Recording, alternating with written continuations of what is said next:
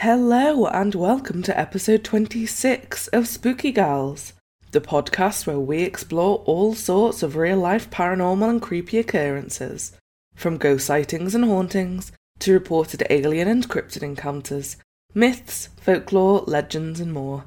Every week we cover a different true spooky story. We're your hosts.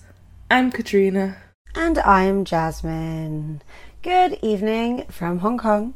Good morning from the UK. Wow, we are recording this one a bit late. A bit late. Oopsies. Yes. Why? Why is that, week. Jasmine?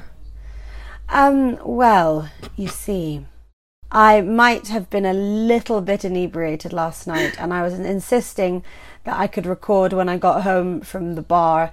Bars are open in Hong Kong, and everyone was wearing a mask unless they were drinking. Um, PSA. Anyway, um, and then I got home at like midnight. I was like, "It's cool. I can, I can, I can call you in a bit." And Catty was like, "No, like you're probably drunk." And I was like, "Yeah, I'm drunk, but it's fine. It's fine. It's it's fine." It was not fine. Um, it was not fine. I slept in my makeup, um, fully clothed. Um, didn't even take my socks off. So I should also make it known that yes, she insisted that we record 8 p.m. my time, 4 a.m. her time. So she thought that she was going to come home absolutely pissed, go to sleep at what half 12, Wake 1 o'clock in the morning, and then she would magically wake up at 4 and we could record. And I said, after after much arguing, I said, "Okay, just message me when you wake up and we can record then, because I don't mind staying up until midnight and doing it."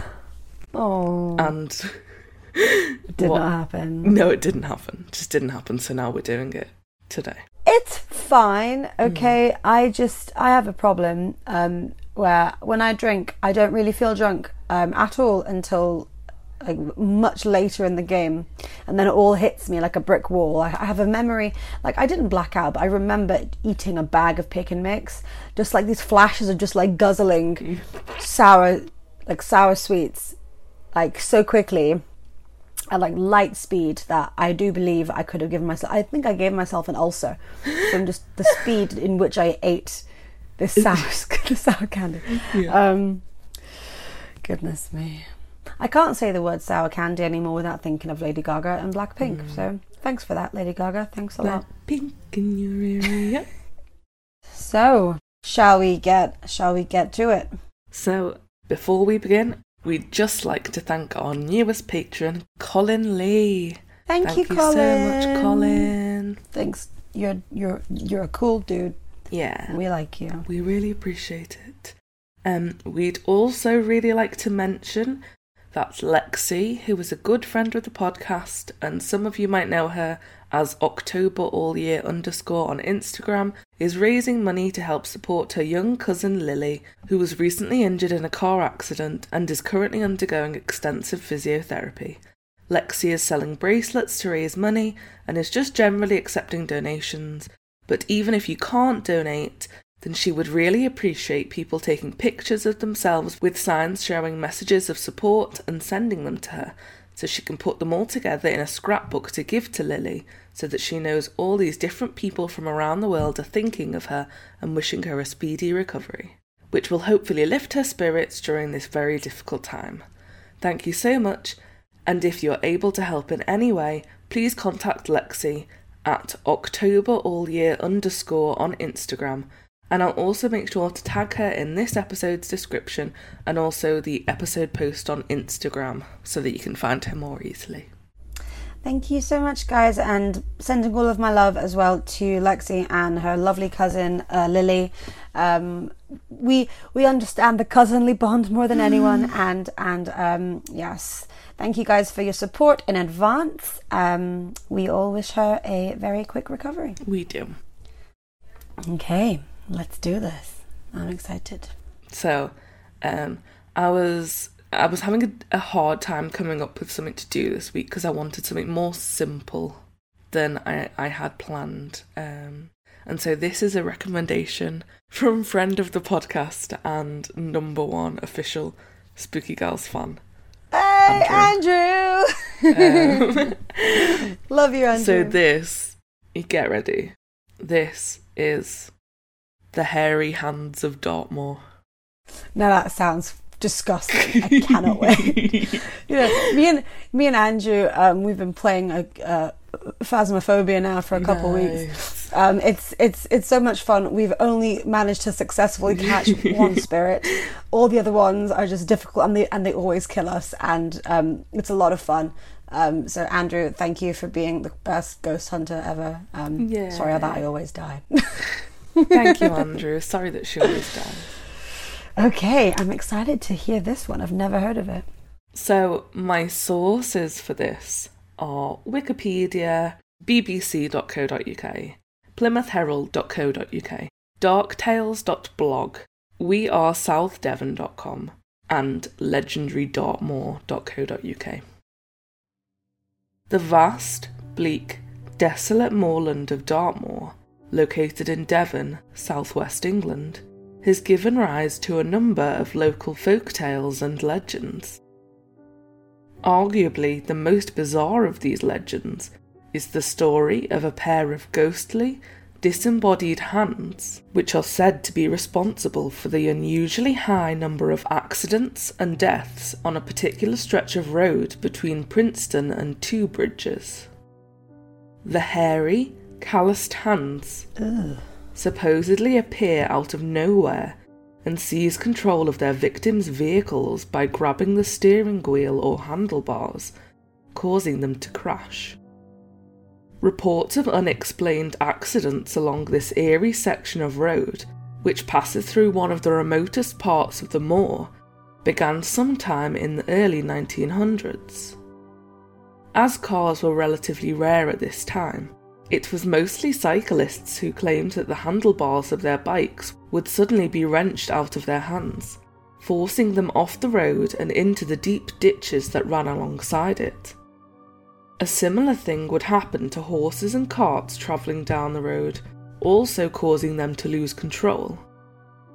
In these very early cases, the hands were invisible and perhaps weren't even considered hands by the people who encountered them, but rather just a malevolent force that affected their vehicles. This phenomenon remained nothing but a local curiosity. That was, until it proved to be deadly. In June 1921, Dr. E. H. Helby, a medical officer at the nearby Dartmoor prison, was driving down the aforementioned stretch of road on his motorbike with his two daughters riding in a sidecar. Suddenly, the motorbike became uncontrollable, and the doctor had just enough time to shout for his daughters to jump from the sidecar while he wrestled with the handlebars. The girls were able to jump clear of the bike before it crashed, receiving only minor injuries. But sadly, the doctor was killed when he was thrown from the bike and suffered a fractured skull. An inquest followed, which ruled that the accident was due to the wheel spokes and axle of the motorbike breaking up. But his daughters were adamant that their father was fighting against an invisible force in his efforts to regain control of the bike. A few weeks after this tragic event, there was another incident in which a coach driver lost control and crashed, injuring several passengers. The hands gained their legendary hairiness in August 1921, when a young British Army captain also lost control of his motorbike in the same area. He claimed that a pair of large, muscular, hairy hands closed over his and were too strong for him to fight, causing him to veer off the road.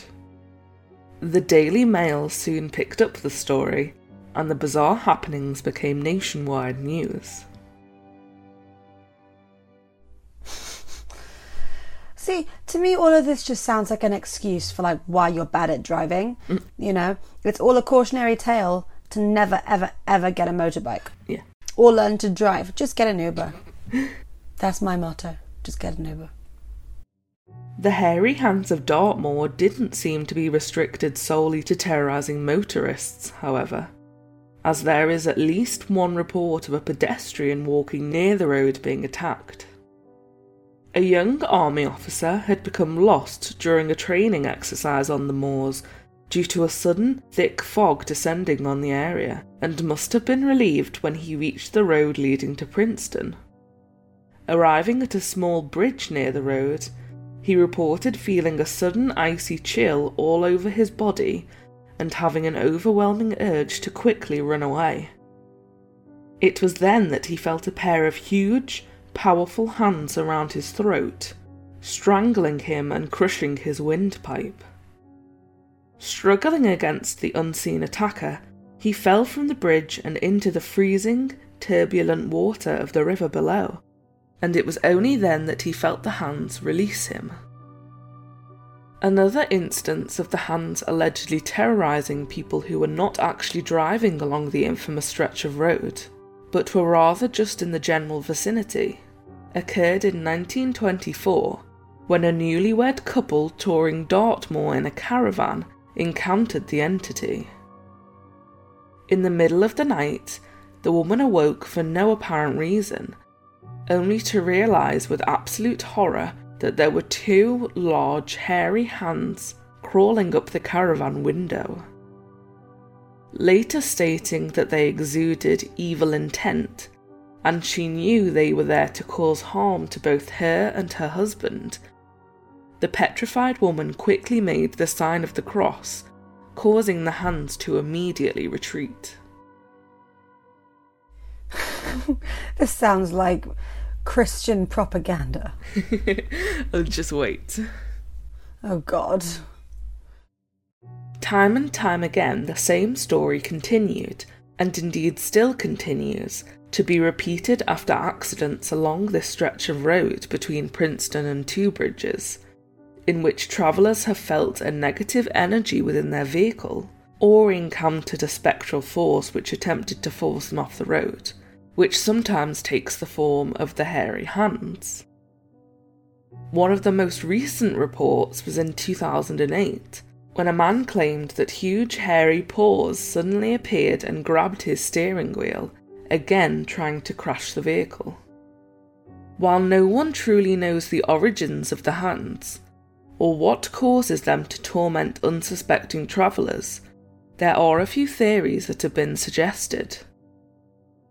These range from the belief that the hands are those of a vengeful spirit of a man who was killed in a crash along the road, or to a murderous inmate who was held in the nearby Dartmoor prison, or that they may even belong to the devil himself.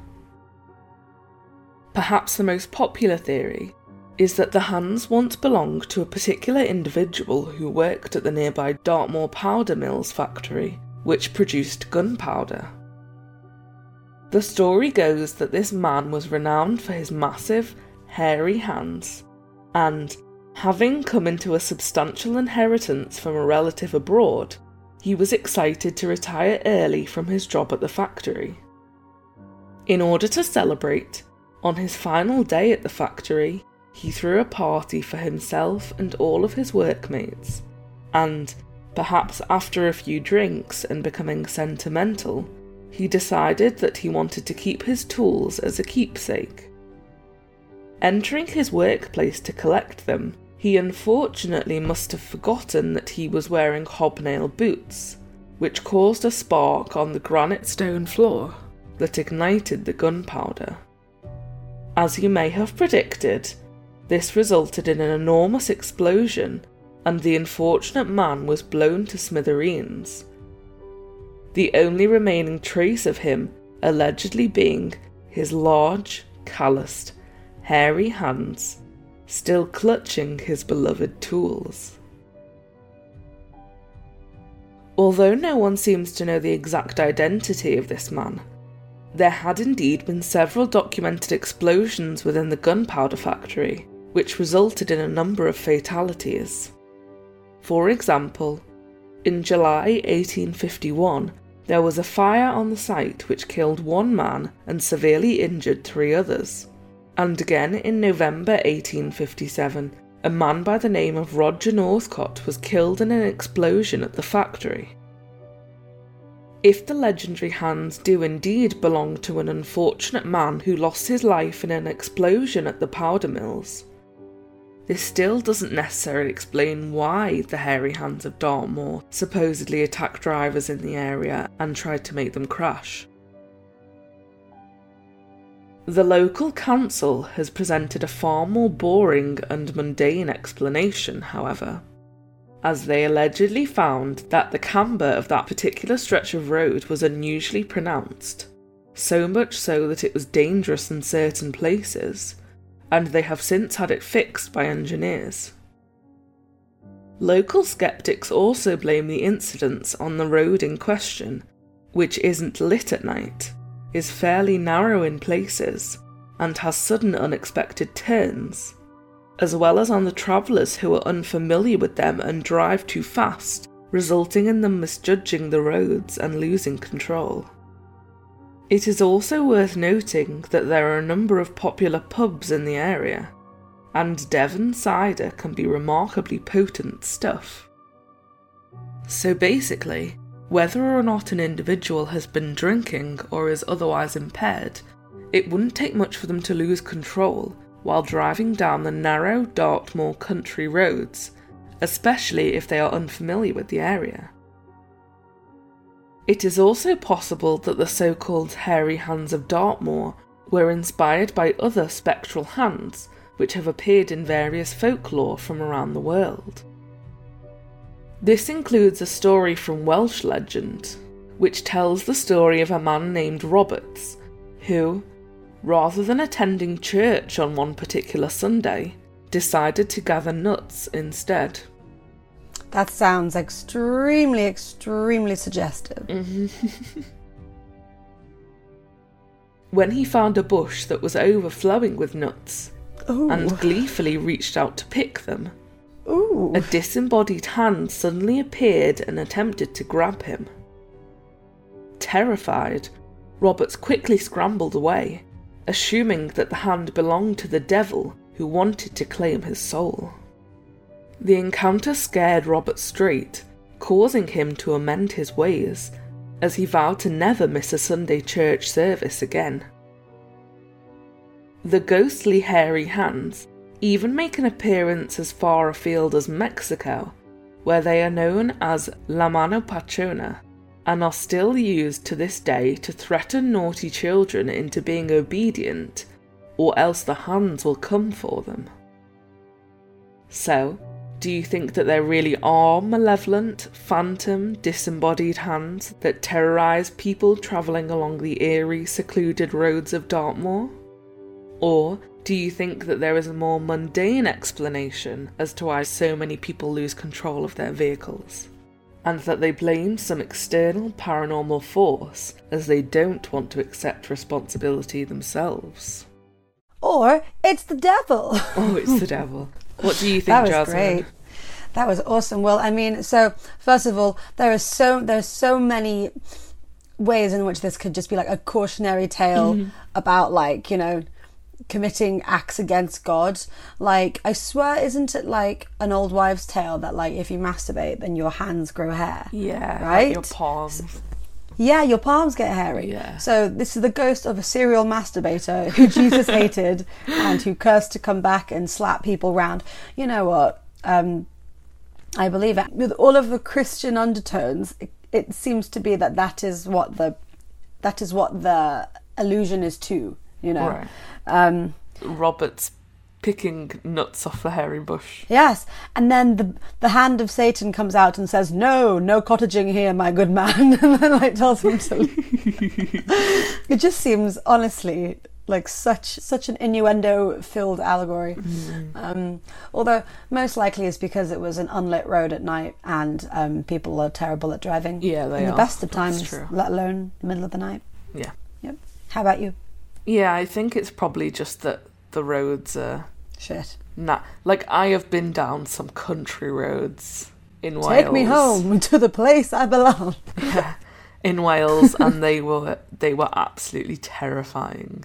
I bet. It's like Oh, people would still drive so fast when there was literally room for a car, and they would come People at you, and there were so many like turns that you didn't know what was around the corner and then so many hills. Yeah. Who needs a roller coaster when you have empty country roads in Wales? That's what I always say. Okay. The threat of imminent death. yeah. Oh Lord, that was a fun one. Thank you, Andrew. That was a great suggestion. Yes, thank you so much, Andrew. I've never heard We that before. we loved it and we hope that you all enjoyed it too. Yes, guys. Thank you, Catty, for that riveting tale of hairy palms. Thank you. The what what distressed me was that it was that they were being described as like muscly hands. Mm. I'm like, where do you find the muscles in your hands? Like, you know, how do you how don't are you aware? Just If like someone big if someone were to like hold your wrist, you'd be like, oh yeah, those are like some muscly, strong, hairy hands. To me, that's again sounds a highly sexual. okay, somewhat phallic um, in many many ways. gross. Yes, I know, gross.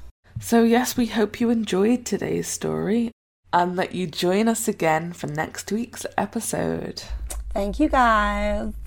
If you want to get in touch for any reason, just to say hello or to send us a story of your own true paranormal or spooky experience, please email us at spookygirlspodcast at gmail.com and also make sure to like and follow our Spooky Girls Facebook page as well as subscribe to our YouTube channel. You can also check us out on Twitter at Spooky Girls Pod and on Instagram at Spooky Girls Podcast. If you want to support us further, then you can become a patron by going to patreon.com slash spookygirls. And from as little as $2 a month, you gain access to bonus episodes and other awesome content that we have planned for the future. Thank you all so much, and we'll see you all next time. Stay spooky. Bye bye. Beautiful.